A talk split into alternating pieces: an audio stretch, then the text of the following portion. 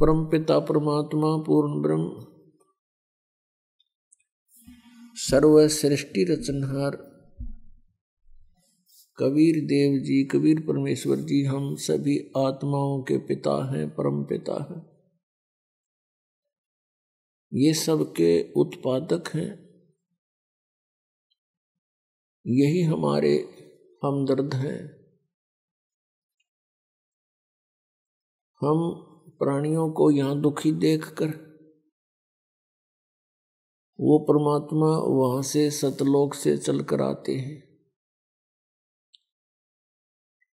काल भगवान जिसके लोक में हम रह रहे हैं, ये इक्कीस ब्रह्मांड इस काल भगवान के हैं। इस काल भगवान के द्वारा फैलाए गए अज्ञान को समाप्त करने के लिए वो परमात्मा अपने निज स्थान सतलोक से चलकर गति करके यहाँ आते हैं। ये उस परमात्मा का विधान है। और अपनी नेक आत्माओं को, अच्छी आत्माओं को, दृढ़ भक्त को, वो आकर के मिलते हैं, उनको ज्ञान से परिचित कराते हैं। ये विधान है परमात्मा का, ऐसे गुण है भगवान के। पुण्यात्माओं जब से ये आत्मा भगवान से, परमात्मा से अलग हुई है, बिछुड़ी है, उसी दिन से इसको परमात्मा के अभाव का एहसास हो गया था। जो सुख इसको वह परमात्मा के चरणों में प्राप्त था उसको यहाँ नहीं प्राप्त हुआ।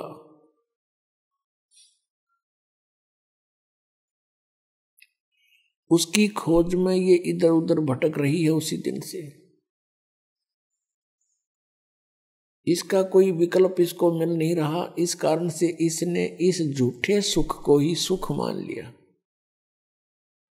इस काल भगवान ने हमें यहाँ उलझाए रखने के लिए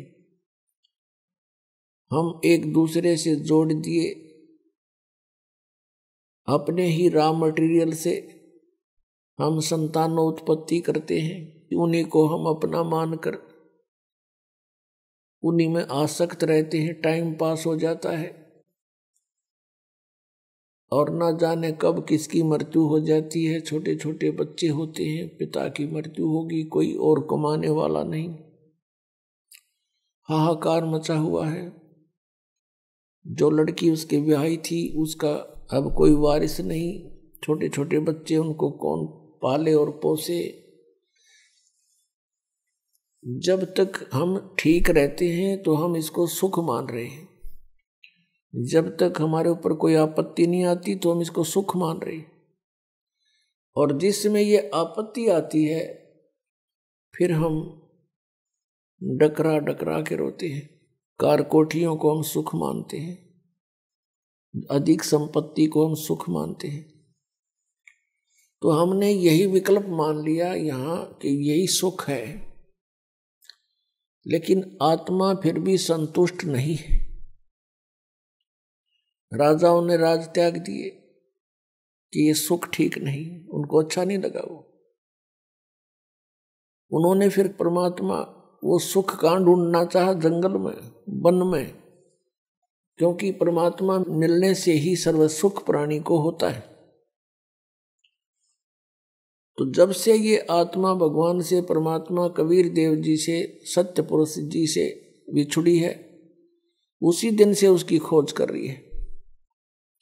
इस काल भगवान को डर लगा रहता है कि कहीं इन जीवों को परमात्मा का ज्ञान ना हो जाए यदि इनको परमात्मा का ज्ञान हो गया, ये सभी यहाँ से भाग जाएँगे। यहाँ किसी की रुचि नहीं रहेगी। और इस काल भगवान को एक साप लगा हुआ है। एक लाख मानव शरीरधारी प्राणियों का नित आहार करने का। जिसके लिए इसने हम सबको यहाँ पाल रखा है, रोक रखा है, और बलपूर्वक हमसे सब क्रियाएँ करा रहा है। परमेश्वर स्वयं आते हैं इस काल के द्वारा फैलाए गए अज्ञान को समाप्त करने के लिए। तब तक हम इतने अनजान बना दिए जाते हैं। अज्ञानी ऋषि, महर्षि संतों के द्वारा, गुरुओं के द्वारा, जो काल से प्रेरित, काल के दूत बनकर आते हैं, कि हम परमात्मा को पहचान भी नहीं सकते।